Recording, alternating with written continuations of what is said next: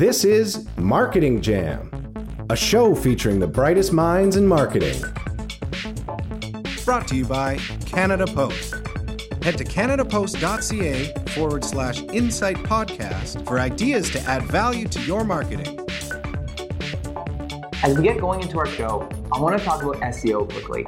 This whole search engine optimization thing. People are frustrated by it, confused by it, and probably not really getting the straight goods about how it works. Back when we outsourced our SEO, we we're often confused when we get the reports back. It seemed like a dark art. They were rubbing some sort of oil on our websites and supposedly magic was happening. When we started using Ahrefs, it was a game changer. The reports we got, the clarity on site ranking for terms, and really the transparency and understanding between offsite and on-site SEO was really helpful. Today, for all of our clients, we provide Ahrefs reporting and use the tool to audit sites. It's the premier SEO tool, and you can have the confidence you're getting the top quality tool that provides incredible support and resources to help you with your SEO for your brand or the clients you work with. Check out ahrefs.com Jump right today. in. Thanks everyone for joining us on another week of Marketing Jam. I am so thrilled uh, for our guest today. Uh, I actually am a fan uh, of his podcast, been following him for a while. He's a legend in the marketing world. So without further ado, uh, Tony Chapman, thank you for coming on the show. Thanks for having me. Yeah. So, so Tony, uh, I know you. You know, the whole show could be about your journey to where you are now, but do you want to kind of give the highlights of kind of uh, your road and, and, in the marketing world and what you've seen and uh, you know some of these kind of stories are incredible. I know people can read your bio, but maybe some of the highlights for you um, that got you where you are today. Well, not to worry, but I'm going to take you back to age five. Yes, believe perfect. it or not. And I had an incredible mother. One day I decided I wanted to shake the neighbors down by setting up that lemonade stand. Mm-hmm. And uh, she made me uh, learn about how much the lemons cost. I had to rent the pitcher. I couldn't put it in front of my lawn because it's not where the sun was. I had to go to the park. She taught about sampling. At the end of the day, I have no idea if I came back with any more quarters than I would have just doing what I originally intended to do. But I just felt it was my money and I'd earned it, and and I felt excited about it.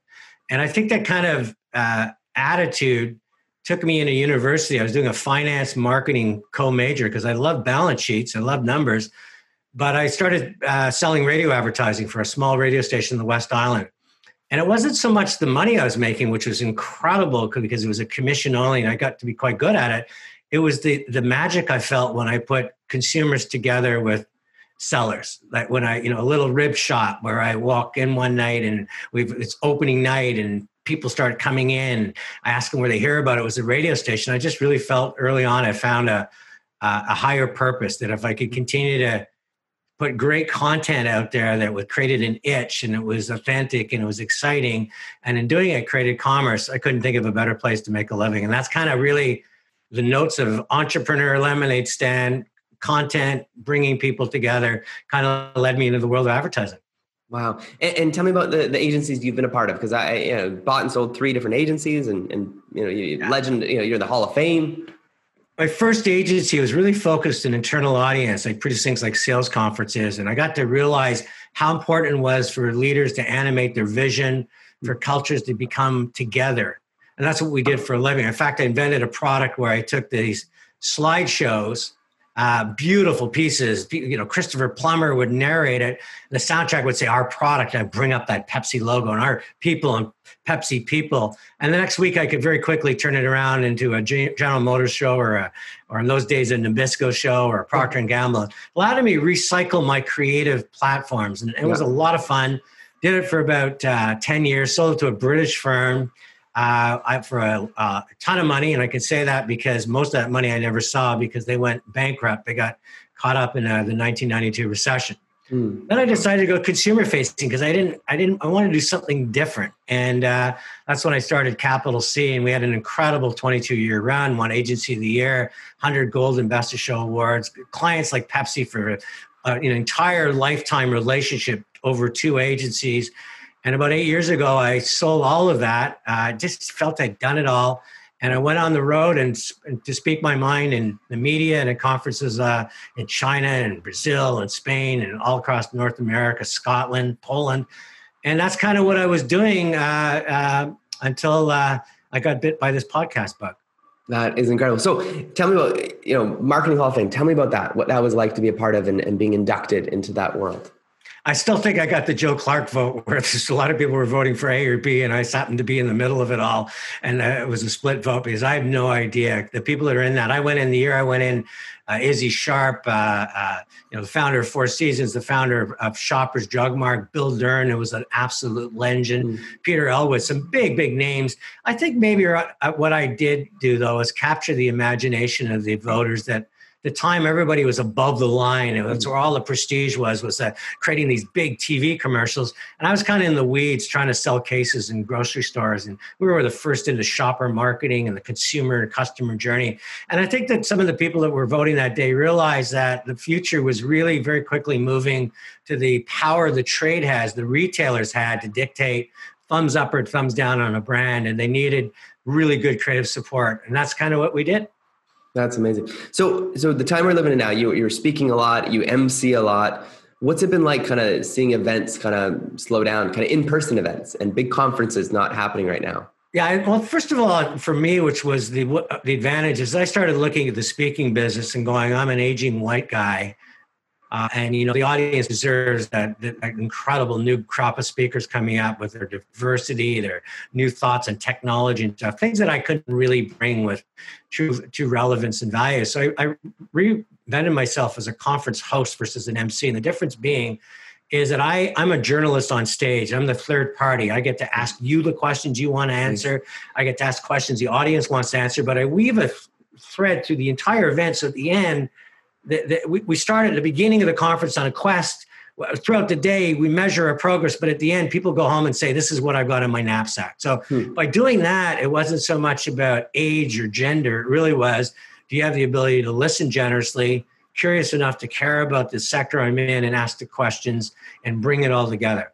So the world's changed. Uh, you know, the concept of conferences and events are now happening like we're doing on Zoom. But I found that my role as a journalist is the ability to keep audiences engaged, to keep, I'm doing a conference next week to 2,000 people, and they've all signed up for it. But now, with the distractions of being home and the dog and the kids and the, the snacks and everything else that happens at home, my job is even more exciting because I've got to find a way to be that that uh, narrator, the, yeah. the, the, people that, that, stitch the thread together to uh, the Yoda at the yeah. conference to really keep it moving. So I, am enjoying it. I'm finding the challenge is uh, uh you got to get excited about the light on your computer versus the energy of 2,000 people on the stage. But you know, reinvention is really the essence of life and, and, mm-hmm. and never fear the fact that things are changing and you got to climb you got to jump to a new platform it's the people that stand on the existing platform and watch it burn are the ones that are missing out of the opportunity of a changing world Wow, I feel like you're also you play this role of uh, you've seen Lord of the Rings. That you know you play this. You're, you're going down to the mines of Moria and finding the gems and the things in people that maybe they haven't pulled out before.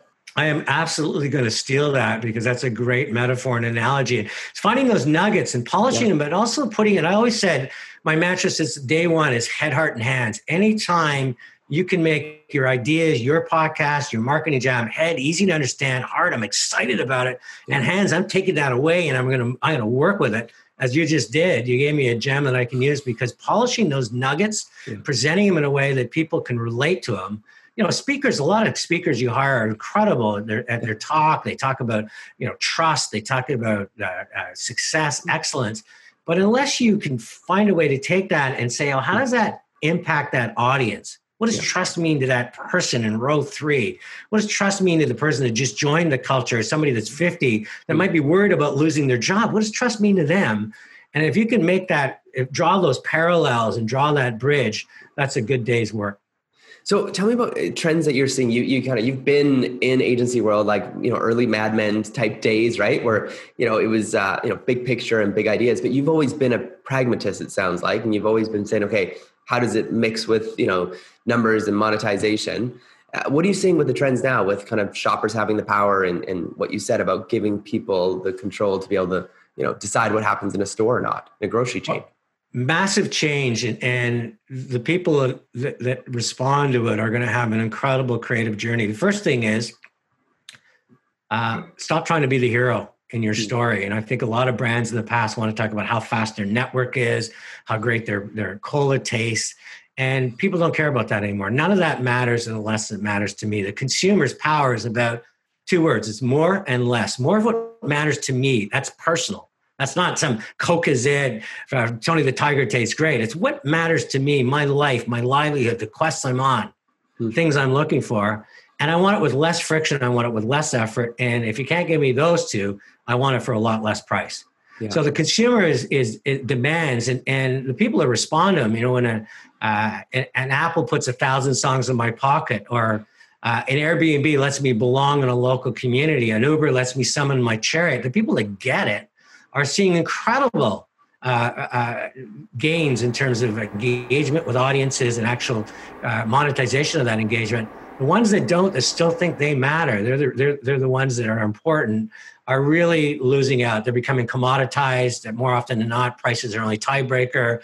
Very, their messaging becomes very transactional, tactile.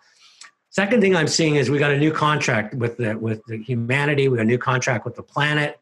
Uh, we've got a new contract with just uh, uh, how we live with all other living creatures in this planet, and that's not uh, that's not marketing buzz anymore. Th- those are legitimate asks, and because of transparency nowadays, because of the TikToks and the Snapchats and the social media, I can actually uh, I can open your kimono and look in, and if I don't like what I see, not only will I boycott you with my wallet, I might hit you with a social media slingshot yeah. And in a nanosecond, take all that brand equity that you've got and valued at billions on your balance sheet yeah. and, and erode it and sometimes eradicate it. So that's another, another thing that we're dealing with is, but the last thing I would say to you is that the, the thing that I would be most concerned with and considering to be most opportunistic is the consolidation of power with the, with the you know grocery retailers if you're in packaged goods yeah. with the people that are competing in the platform economy the microsofts the salesforce.coms the googles the bookings.com the people that are compressing consolidating supply chain rewriting the rules of capitalism and I always say in my speeches, I mean, who owns the customer now? The, the McDonald's has spent billions, if not trillions of dollars building out those golden arches, inventing new products in the marketing, or Uber Eats? Hmm. Because ultimately it comes down to who has that customer relationship. So lots of change. And uh, if I was in uh, a young person in marketing with all the tools and array I'd have, don't get locked into a, a, a craft like producing TV ads. Don't get locked into a channel like retail. Mm-hmm. Uh, really focus on this world of content and traveling like liquid and no dead ends mm-hmm. and finding ways to really impact a person's life and livelihood. Wow. So speaking of uh, impact, Tony, um, I'd love to hear your thoughts on the fallout of Pepsi's Kendall Jenner commercial. You know, that's again a, an organization that uh, moves. It's trying to move at the speed of life, which yeah. is tough. Big multinationals are used to. I'm going to have a big campaign for Pepsi Cola, and I'm going to yeah. put all my money behind it. Wow, it's got to go around the world now because it's got to be efficient. Okay, let's get a celebrity that everybody knows. Okay, language is an issue because of the nuances. Okay, let's really just do it with with with pictures and great music. I mean that universal, that that yeah. silent film with sound, and so they start doing it. Oh, what what else is going on? Well, really, people are starting to protest. We're all about the choice of new generation. The new generation is starting to pick up protest cards. So they mm. put it all together, and on paper, it really sounds wonderful. But what they lose with that is again the sense of more of what matters to me. And when that came off, it was a very mass produced ad. Uh, it, it, it, it, in many ways, people felt it was, uh, uh, it really, it didn't do any justice to the social justice of protest. It made it look like that you could diffuse, diffuse the society's issues by giving uh, someone a, a, Pepsi to drink. And so it, it completely missed uh, it was lost in translation. And that's the problem when you're doing, trying to do a one size fits all drift net. How can I get everybody caught in, in this ad? Versus where I think the future marketing is fly fishing. What matters to you is very different than matters to me, and that's not just age; it's what I value. It's it's the mm-hmm. things that are happening around me. And if I, I can take my brain and repurpose it and say, I can help you get to where you want to go that's where the magic is. But that's fly fishing versus drift net. I think Pepsi just got caught in trying to be that a global net that caught a lot of consumers. Now, tell me about you got into podcasting. I love chatter that matters. Tell me about the kind of impetus of that and, and what this show is all about for our listeners. You know, first it was just narcissism. I love chasing microphones. I mean, that's the reason I got into doing a lot of media commentary, and I love I love being in conferences. But I really felt that I, you know, I wanted to I wanted to play with the podcast to say how would I sound. I first ones I did with Chatter That Matters, which is kind of me ranting. Then I said, you know, I really like doing, and I started to host a lot on radio. I started interviewing people, and I really enjoyed that because it wasn't just asking, as you know, the questions; it was drawing out those nuggets and then when they when the world changed, said, you know, I really started to feel for small businesses, platform economy, that scale. Uh, I'm feeling for the fact that, that they are the heart. Uh, they not only is that their life tied up in that business, but they're also the heart of the Canadian economy, the North American economy, and it's in our collective interest to take them to take their interest personally. So I decided to repurpose the, the podcast and really the, the, the, the, story arc is the hero's journey. I make the, the, the, the hero of the story is the small business owner. We yeah. learn about their backstory, their dreams, their challenges, the obstacles they're facing, uh, we, we, and why they're doing this quest. Why do they leave a good job and do this? What's or did they lose a job after they did? We really want to understand where they are. Then I bring in three thought leaders and some of the top thinkers, and they do a deep dive into these stories and they come in with these gems and really offer advice. And at the end of it, uh, the owner gets a sense to, appreciate what I had to say to thank them. And I kind of close it all off with here's what I learned. So it's a tight little 25 or 30 minute uh, biography uh, and, and, and, an interception of the quest they're on and, and, and really trying to position these experts as Yodas. I think it's, and I can say this because they're not about me, I think it's must listen for anybody, entrepreneurs, aspiring to be entrepreneurs, but more importantly, as you're going to see, we're going to migrate in the next couple of weeks.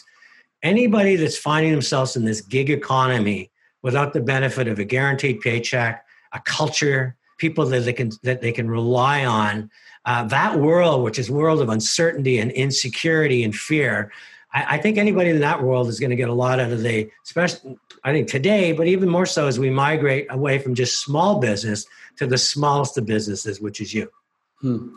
And, and, tell me about kind of how it started and kind of the support that you're getting right now, and, and maybe where you're getting pickup from, and you know, I, I, where you're at, even advertising it at the moment. Well, so the interesting thing about Small Business uh, Matters originally, which is my podcast, is Chatter, Chatter That Matters, but this the uh, the series Small Business.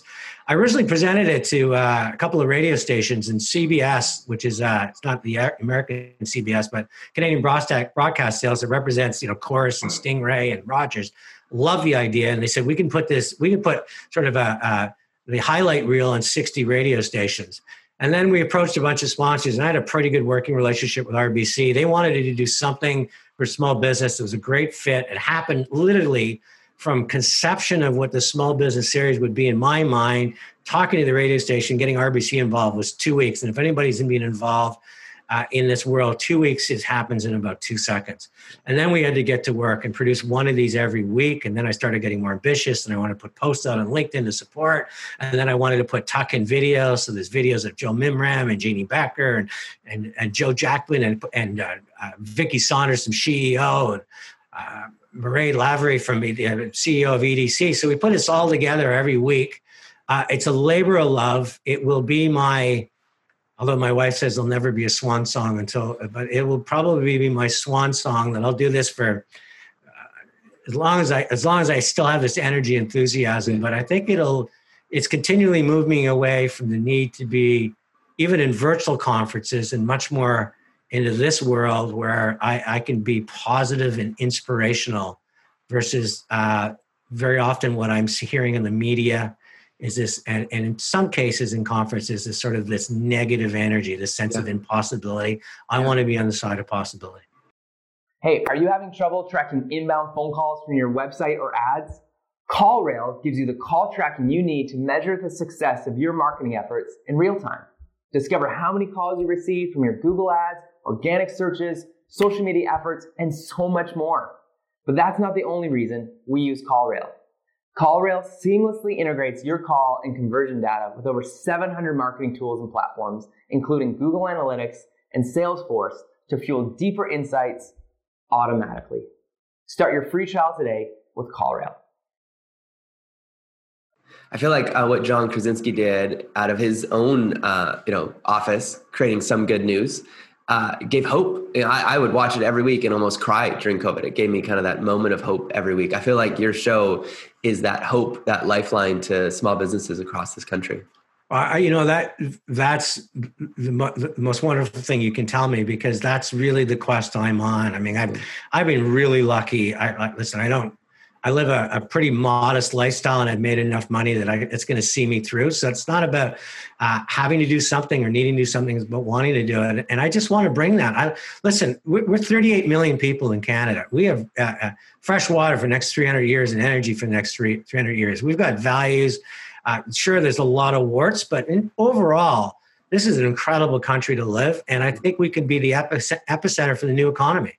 Uh, hmm. instead of just inventing stuff here and having it capitalized in the states or, or, or, other countries, I think I think our our track record of, of in video gaming with Bombardier used to be Nortel, which is really Huawei, uh, you know. Uh, uh bomb, uh, recreational vehicles, all the things that we've done in the past, I think we can recreate in this new economy. People like uh, Sunil Sharma, Techstars, and what we're seeing with Entrepreneur First and and SheEO with Vicky Saunders. I mean, we're seeing some incredible energy, and that's what I want people to think about. Don't, don't worry about what's in your rearview mirror. Don't even worry about the fact that it looks like the sky is falling. Just mm-hmm. stare at that sky. You'll see some incredible silver linings. Put your hand up, and people are going to reach for it because that is what this what made Canada great, that immigrant resilience mentality. And I think as long as we can bring it into our schools and bring it into our the people graduating and the people that have capital, this is going to be one of the greatest runs for Canada we've ever seen. And how do you find those Padawans, those those businesses that are looking for that advice? You know, it's interesting enough. Uh, Karuba Sankar is a guy in RBC that's just only in, involved in helping people, uh, companies that with diversity, LGBTQ, uh, indigenous. So, and he works with these people saying, I'm going to give you a chance to, to compete in the big leagues. And he provided me some names. By the way, they don't put any favoritism other than they show them how to compete. Uh, and and then uh, you know uh, I was a fan of SheEO, so they supplied a couple of people. Uh, now that I'm doing it, people are coming to me with it, and I'm you know I'm interested in uh, humility and authenticity. And I'm interested in people that aren't afraid to share their vulnerabilities as opposed to somebody that's looking for a 30 minute commercial. Because you know if you want a commercial you can turn on anywhere. If you want to realize there's people just like uh, just like you that are that are working you know 12 14 hours a day for the for their life and livelihood of their family and they can make it happen that's that's the people i'm looking for it's amazing. So podcasting, eh, you know, almost every day I hear about a new podcast that started and launched, and you know, it's it's this trend. But uh, for you, eh, you know, what has it been like as far as the logistics of like where do you host it, and how do you kind of follow the data, and how do you kind of see growth for a show like yours?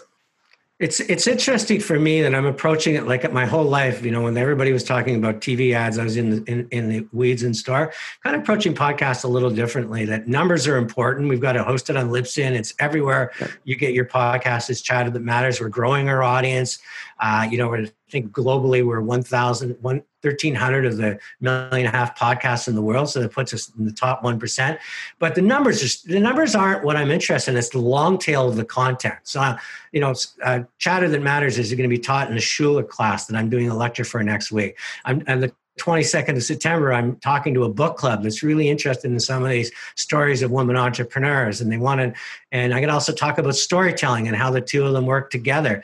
Women Business Organization, uh, this uh, Women in Grocery. A lot of these associations now are saying, hey, can you come in and, and use your skills in terms of uh, talking to our audience, but let's let's study these podcasts and use the combination of the two. So, and then the final thing is I have the most incredible partner in RBC because again, their only ask was don't make the story about uh, them, make it about the small business owners, but they can circulate this to hundreds of thousands of people. And, you know, Devinder Gill in BC, I'm going to put on a session with all their branch managers. So the long tail of this content, I'm going at it very differently that uh, I want every entrepreneur in Canada, I want every business school teaching entrepreneurs to listen to this content, not because it's about me or that I'm going to get paid anymore for it.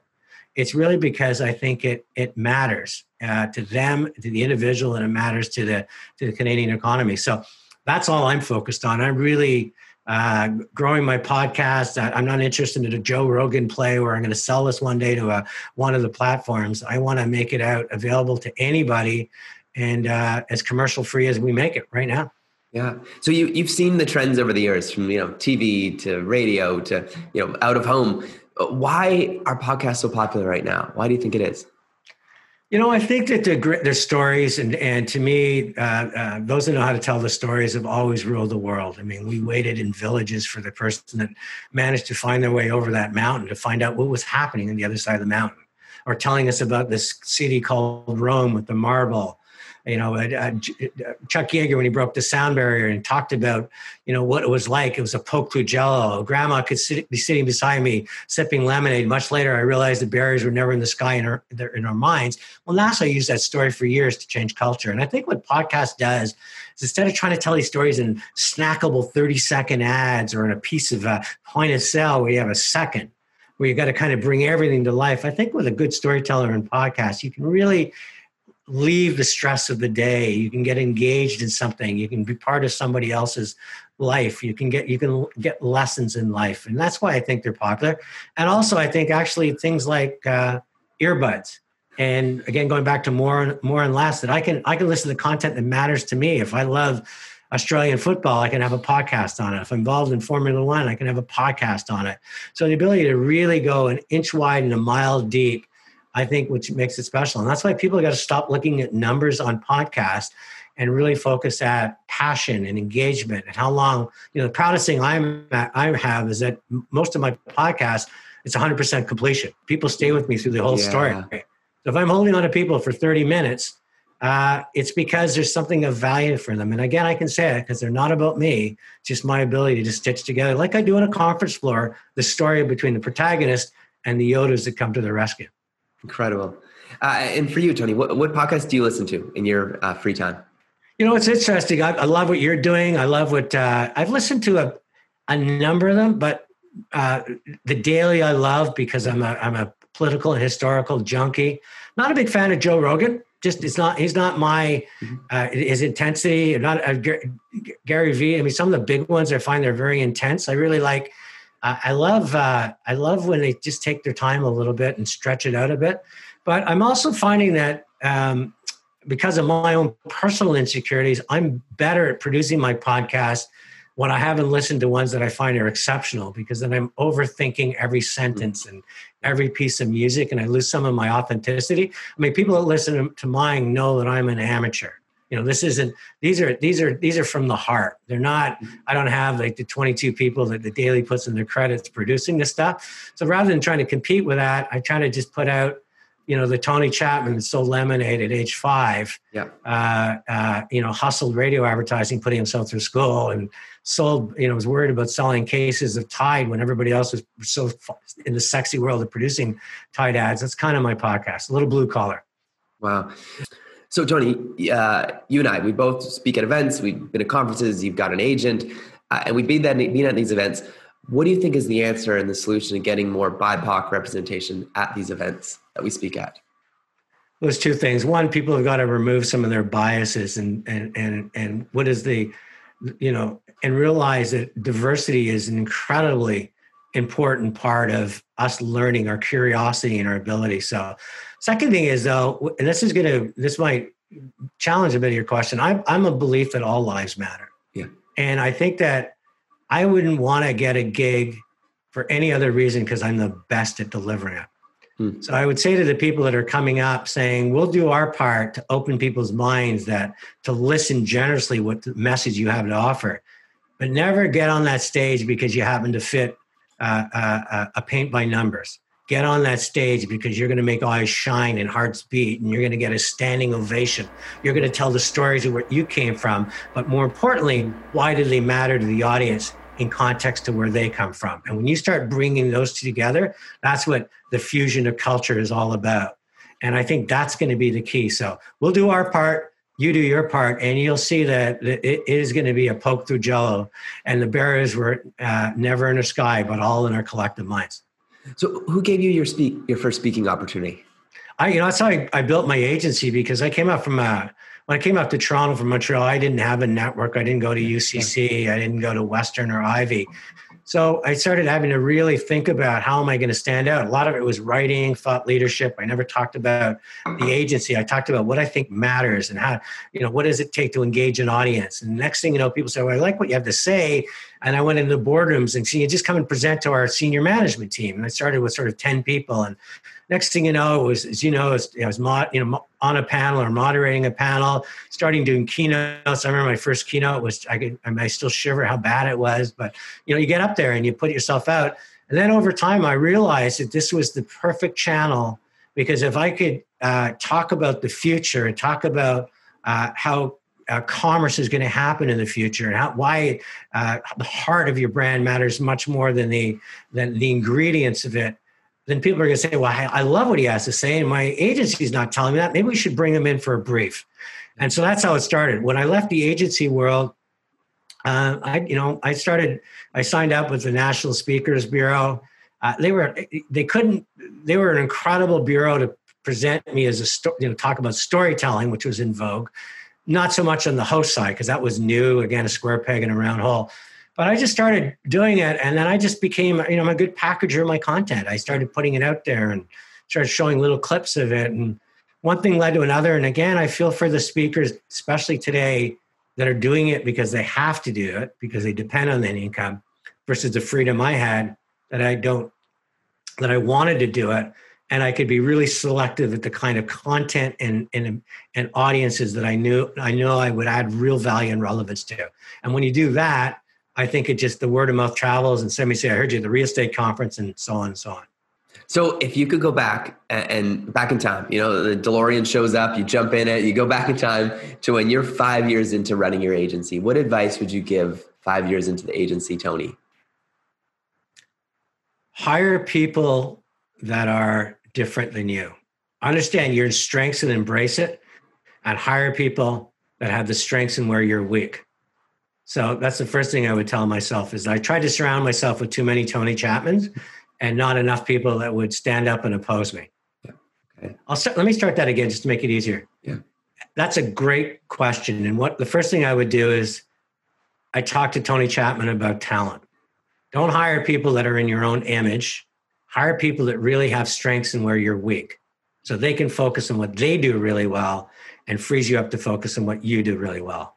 And in some cases, I did that exceptionally well with people like my first my first employee was a chartered private accountant, and other times I made some mistakes. Second thing is is always stay humble.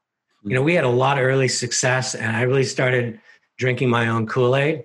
And it was only when the company I sold to went bankrupt and I had to reinvent myself uh, as a sitting in a, the reception desk of an art studio that I realized I'm not the one that's important in this story. It's the people that work for you.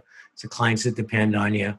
And I think I would have liked to see more of the humility I think I got later in life in a, in a younger Tony Chapman. And the third thing is uh, um, work life balance. When I was the first 10 years of my agency, all I did was work. Is when I started my new agency, when I had young daughters, that I kept it to under 20 people. So for 10 years, I could walk them to school and be their dad. So I didn't know that with the first five years. I kind of learned that midstream, and and uh, and I think that's you know it's just again life lessons that you get as, along your way. And walking your daughters to school is it worth it? Oh, the best thing I tell you, my best friends are my daughters. They're uh, uh, they're the most lovely. One works for Accenture in London, England. One works for Apple in San Francisco. So I don't see them a lot, but when I uh, I see them or even talk to them virtually, uh, we have a great relationship. Um, they're the proudest things I've ever done. And uh, proudest proudest moments has been as a dad. And uh, I would say to people, invest in your children. If you listen to my podcast, interesting enough, time and time again, the entrepreneur that's succeeding is because I I used to go to work with my mom or dad. Huh. You know, the one this week is, you know, I, I, watched my dad take do three jobs. I was a latchkey kid. Yeah. Did, did you ever resent it? No. I learned I learned so many incredible lessons in life. I'm so proud of my dad. So be the be the parent that says, you know, not everything happens on on uh, Facebook or uh, or uh, TikTok. It really happens through uh, personal experiences. It's incredible. And all your years of experience working with Pepsi and Dove, et cetera, all the brands that are listening right now who have maybe one, two to five agency relationships, what's your advice to brands to have a great agency brand relationship? What would you say to them if you could? we, we've we've lost trust, and we you know brands have lost trust with retailers, and the whole supply chain has lost trust in each other. So every link is trying to be a fortress. And I think the the beauty of great relationships. I think in my days with Unilever and Pepsi and Kraft when we built Kraft Hockeyville. We trusted each other. We cared about each other. We hung out together. You know, we, it was it wasn't worried about the shoe's going to drop the next day and you're going to uh, lose that account or we're not going to pay you for 160 days even though you're paying your employees every week it, we built it on trust and goodwill and until that comes back i think it's one of the most toxic environments i feel so sorry for the people who just love to create make magic bring those buyers and sellers together like i used to do on radio yet they're doing it in a climate which is really about me versus we okay that's great. And, and, those that are selling radio right now and, and you know selling uh, newsprint ads, what's your advice to the the kind of sellers of kind of content pieces or kind of like real estate online or, or, or in radio? You know, the world's changed and it's really tough to be in media that's not about immediate transactions. Yes. So when I'm looking at radio and I'm looking at television, what I would be doing is going to every brand and saying, you need to also show at the top of your funnel empathy. You got to show about how you care about humanity and the planet. You're not going to do that with a mobile ad. You're not going to do that.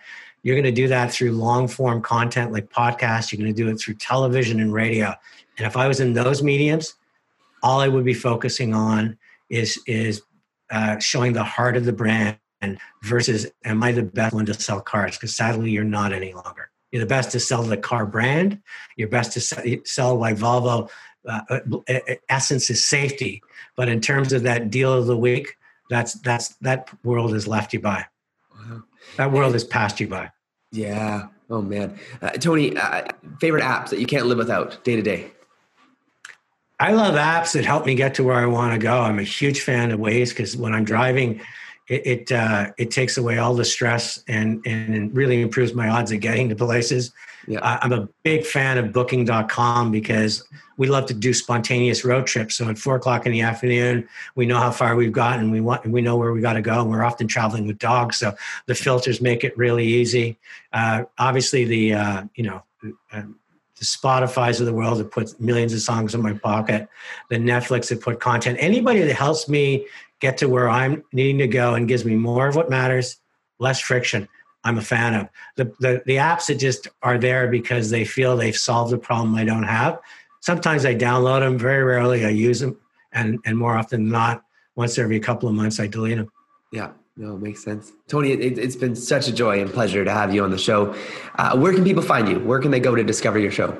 The best way to just download Chatter That Matters wherever you get your podcasts, or if you want to just go to a website, chatterthatmatters.ca. And brother, I'm a big fan of what you're doing and uh, telling these stories and uh, uh, just celebrating and made in Canada creativity. Like this is stop importing this stuff from all over the world that you'll get you into trouble because it's just mass and crass, and get into what's happening in the every pond in Canada, every corner, which is the magic of being Canadian and everything we stand for, and make your creative happen around that. And uh, maybe we'll get back to that win win relationship between the brands and the Canadian consumers they want to do business with.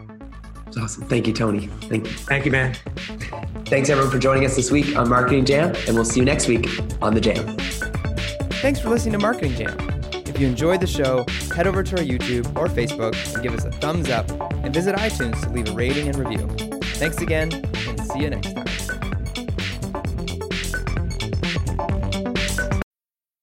Need mealtime inspiration, it's worth shopping Kroger, where you'll find over 30,000 mouthwatering choices that excite your inner foodie. And no matter what tasty choice you make, you'll enjoy our everyday low prices, plus extra ways to save, like digital coupons worth over $600 each week. You can also save up to $1 off per gallon at the pump with fuel points. More savings and more inspiring flavors make shopping Kroger worth it every time. Kroger, fresh for everyone. Fuel restrictions apply. Save big on your Memorial Day barbecue, all in the Kroger app. Get three pound rolls of juicy 80% lean ground beef for $3.49 a pound with a digital coupon. Then get select varieties of flavorful Powerade, Body Armor Super Drink, or Arizona tea for 77 cents each, all with your card. Shop these deals at your local Kroger today, or tap the screen now to download the Kroger app to save big today. Kroger, fresh for everyone. Prices and product availability subject to change. Restrictions apply. See site for details.